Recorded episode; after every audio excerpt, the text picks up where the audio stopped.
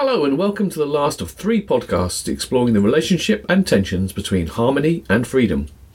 They've been made in association with the Berggruen Institute's Philosophy and Culture Centre, the goal of which is to develop fresh ideas through comparative and interdisciplinary work and relate these insights to the pressing issues of our day.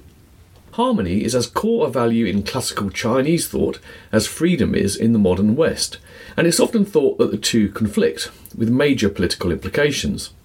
Now, it's certainly true that the harmony of our discussion was somewhat disturbed by the freedom of people outside the room to prepare for a lecture, hopefully, not too much to detract from your listening pleasure. Generally speaking, however, the three broadly Confucian scholars in today's episode deny there is a fundamental conflict between freedom and harmony, arguing they are in, well, harmony.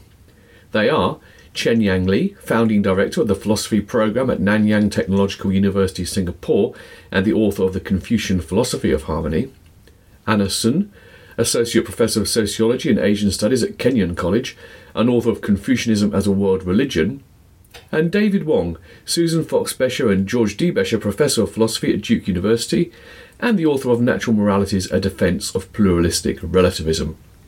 I began by asking Chen Yang Li to explain the difference between positive and negative harmony. Uh, negative harmony is merely lack of conflict. It's pure accord, pure agreement. And positive harmony involves more than that. It involves mutually active engagement to create uh, synergy, to enable people involved to have more freedom so, in like a family context, for example, negative harmony would simply be we're not arguing with each other and we're not fighting. But positive harmony be, would be we're taking an interest in each other, we're, we're engaging with each other. Is that a good Yes, example? that would be good analogy, yeah. yeah. Good examples. So that's harmony and it's a positive value. It's not the same as sameness, though, is it, David Wong? That's right. I guess I've been working on positive harmony in Chen Yang's terms. Uh, and positive harmony does involve relationships of mutual concern and respect and trust, uh, striving to meet each other's needs and engaging in common project. But that will inevitably involve individuals with different views and different interpretations, even of the values that they share. They will disagree about the best way to achieve those values, even as they engage in common project. So there is a need to recognize the inevitability of disagreement, that a certain amount of disagreement is needed and healthy if we are going to draw on the resources of, of multiple minds uh, with their different experiences and their different skills and strengths.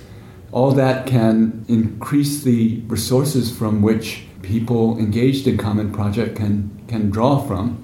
Uh, but there is always danger of disagreement imploding the group engaged in common project. So I, I think that all societies have had to hold as a value the will, the desire, the resolve to stay in constructive relationship with others uh, despite one's disagreement. And I think that, in fact, we have exhibited that, not, not uh, always, regrettably, often perhaps not.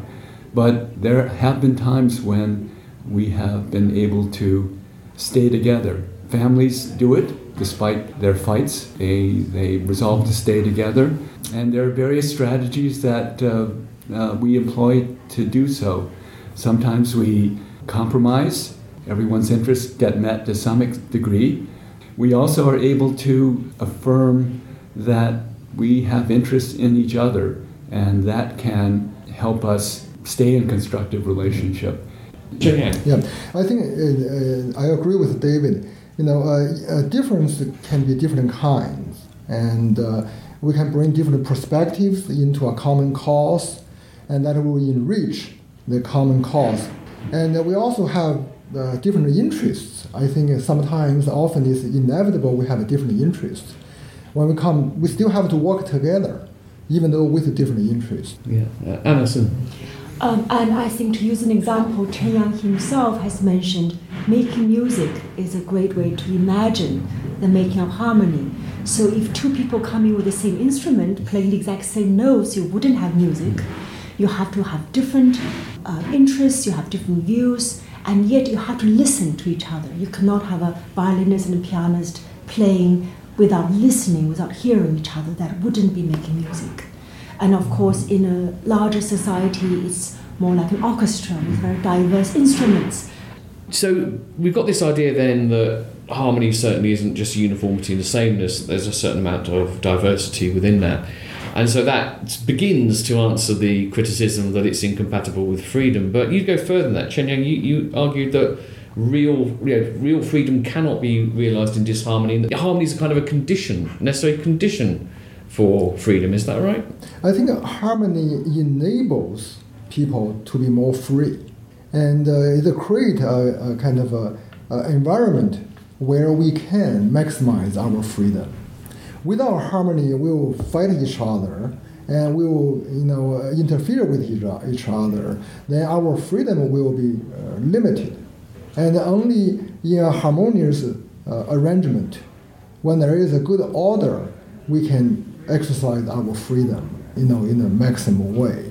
That's a related point that you made, David. Is that again one of the sort of perhaps caricatures of the sort of harmony is it's a collective ethic, it's of collectivism in which your individual interests have to be subordinated to that of the group. What, what's wrong with that description of, of harmony?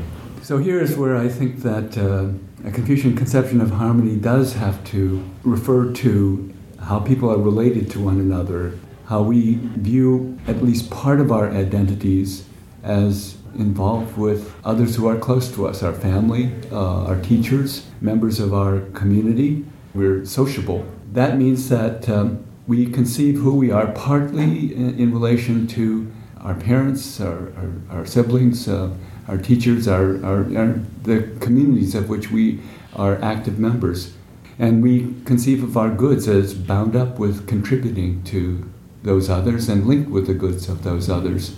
But uh, then that means that it makes little sense to speak of those others as somehow comprising the group to which you must hum- somehow subordinate yourself. You are part of that group, you are uh, part of those people who make up that group as well as you do, and they, they have that same attitude towards you. So rather than our goods being subordinated to the community or some group, uh, our goods are connected to others in that, in the community and group. That's not to deny that there isn't conflict, even though our goods interrelate and overlap, there, there, there is conflict because we're pretty complex beings. Mm. But that means then that when there is conflict, there's got to be a respect paid to the importance of each person who makes up that group and attempt to come to some satisfactory balance of reconciliation between all the individuals involved. And I think that, that no one can be permanently uh, subordinated yeah. to a group. I think there are times when we all, as individuals, have to uh, give a bit more uh, th- uh, than others, perhaps. And there are times when, when some of us are perhaps called upon to make great sacrifice. But that's not because the group is greater than us. It's because we recognize, and it's part of our own individual goods to acknowledge that maybe what's most important to us is, in some, some cases, that others' great needs are, are met. Yeah. Uh, and sometimes we might have to sacrifice to see that, that so. But it, it should be in terms of what's meaningful what can be made meaningful for the individual, not simply being told that the group stands over the individual. Yeah. Okay, now one, one other thing you talk about, and this is also something Anna, Anna talks about, is the role of kind of ritual in kind of helping to facilitate this mm-hmm. kind of harmony. Perhaps I know you should could say a little bit first. Um, you know, we think of ritual and we think of uh, you know things that should perhaps belong to a bygone age, and we think that China's not a religious country anymore, but uh, you've done studies which suggest that ritual remains a very important part of life in China today. Could you say a little bit about that? Uh, indeed. Um, if you look at our everyday life um, in the West as well as in the East, ritual plays a very big part. I make the distinction between religious rituals and social rituals. For example, the proper ways of behaving um, at dinner is what I would call social ritual and what you do in a temple or church would be religious ritual. And in China, you see a great revival of the importance of both. So um, at least 80% of the people in China today engaged in some kind of rituals venerating uh, the spirits of their deceased family members, what we call ancestral rites. And in everyday life, many different forms of social rituals are taken seriously, such as the way a child behaves towards his or her teacher, the way uh, in the family how uh, the elderly should be respected, um, how a brother should treat his or her younger brother or sister.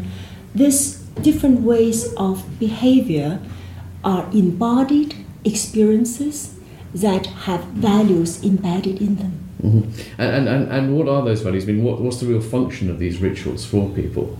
Well, for example, in, in rituals of, of mourning, in, in, some way we, we show our bonds with each other by seeking to give solace to each other, by acknowledging with each other um, our loss. In that circumstance, that, that is a way of showing our, our mutual care and respect. In everyday rituals, simply in the way we take meals with each other, in having dinner with my Berggruen fellows, uh, I was reintroduced to the Chinese custom of, of having someone serve me. and that, that is a very uh, Chinese way of showing care.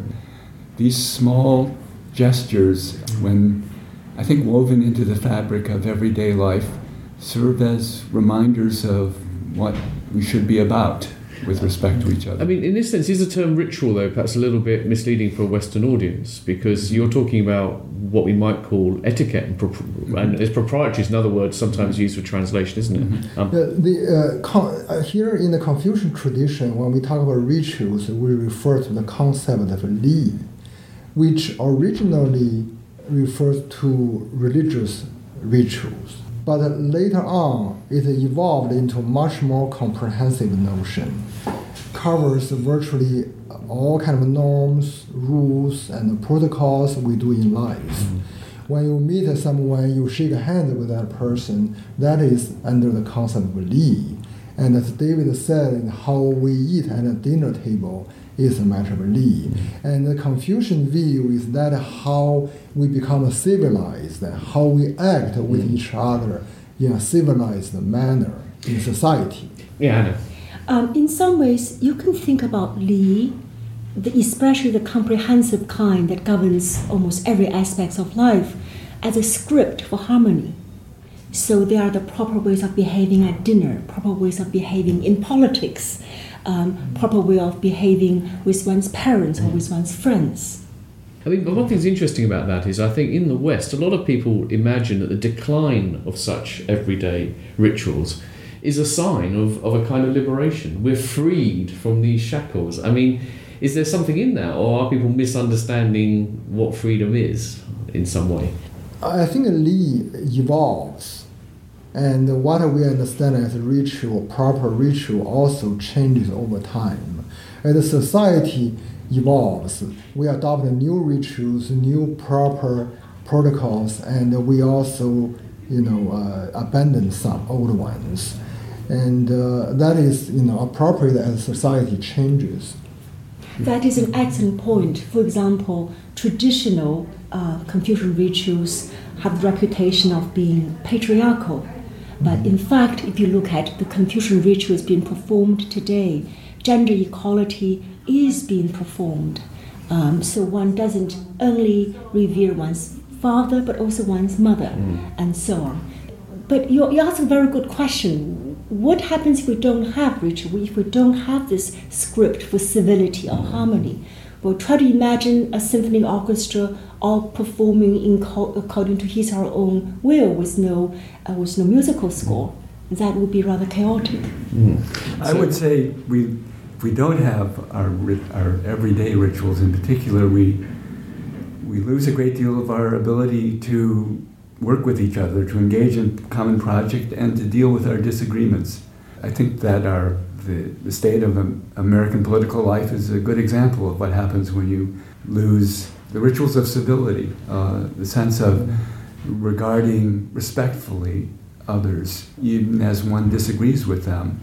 If it must always be that it's a competition and, and uh, my object is to win for my side, we're going to have you know, spectacles of dysfunction like the one we have now. And in some sense, is, is in some sense it also uh, marks a diminution of freedom because Yes. yeah, at the moment of refusing to conform, you get a sort of micro freedom, but it actually diminishes our capacity to achieve what we want to achieve as individuals, as well as in society. I mean, one thing just to end up perhaps on Anna Sun. I mean, you, you, rituals is only part of it, but you, you you think we kind of need use this term civic religion, which is perhaps uh, a tricky one. But anyway, there's some we need some sense of like shared values, and rituals will be part of how we instantiate them. In order, well, in order for what? Why do we need that? in order for the people to hold their government accountable.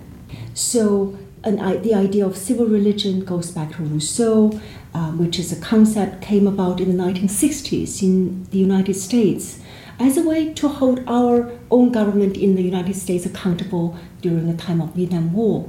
So the notion is that by holding certain shared values sacred, we can say we as a people demand political changes, we as a people demand certain values to be respected. So this is, we present obviously a positive view of harmony, which is not surprising because we have a, a Confucian um, panel here. But I think it is recognised that it's a it's a concept which can be abused, and there are both contemporary and historical examples of harmonisation actually being a way of subordination, which is what you're against, David. Is that right? Yes, I think so. I, I think uh, as virtually any concept that can be abused, and uh, harmony, in Confucianism as a concept, as a philosophy, definitely has been abused. And I would say that uh, in any society, whether we call it harmonious or not, there are always some element of harmony and some element of domination or disharmony coexisting at the same time. And usually it's the government interest to control society, and there is a tendency to go with domination in the name of harmony. And therefore, for philosophers and scholars, it's our duty to make sure the concept is clearly explained and applied appropriately, not being abused. Yeah, and actually related to that, first of all, am I correct to say that the word is actually a, a verb in origin? Is that right? Yes, yes. The, the, the, the word we often use for harmony in Chinese is 和, which originally is a verb. It can be used to mix things, to to uh, get things mingled together in the proper uh, portion to come up with the best result. And, uh, yeah. And, and that actually reflects what you were saying. I think other people were saying as well that we have to see harmony is it's not kind of an, a, a static end state we reach. It's an ongoing process of Yes, it engagement. is subject to constant adjustment Yeah. and uh, mutual adjustment. Well, look, very interesting. Thank you very much, Chen Yang Li, David Wong, and Anna Sun. The next podcast will complete our parallel series on hierarchy and equality. To keep up to date, subscribe to the Microphilosophy iTunes feed or follow me on Twitter at Microphilosophy. And do check out the work of the Berggruen Institute's Philosophy and Culture Centre at philosophyandculture.berggruen.org. So until next time, if nothing prevents, goodbye.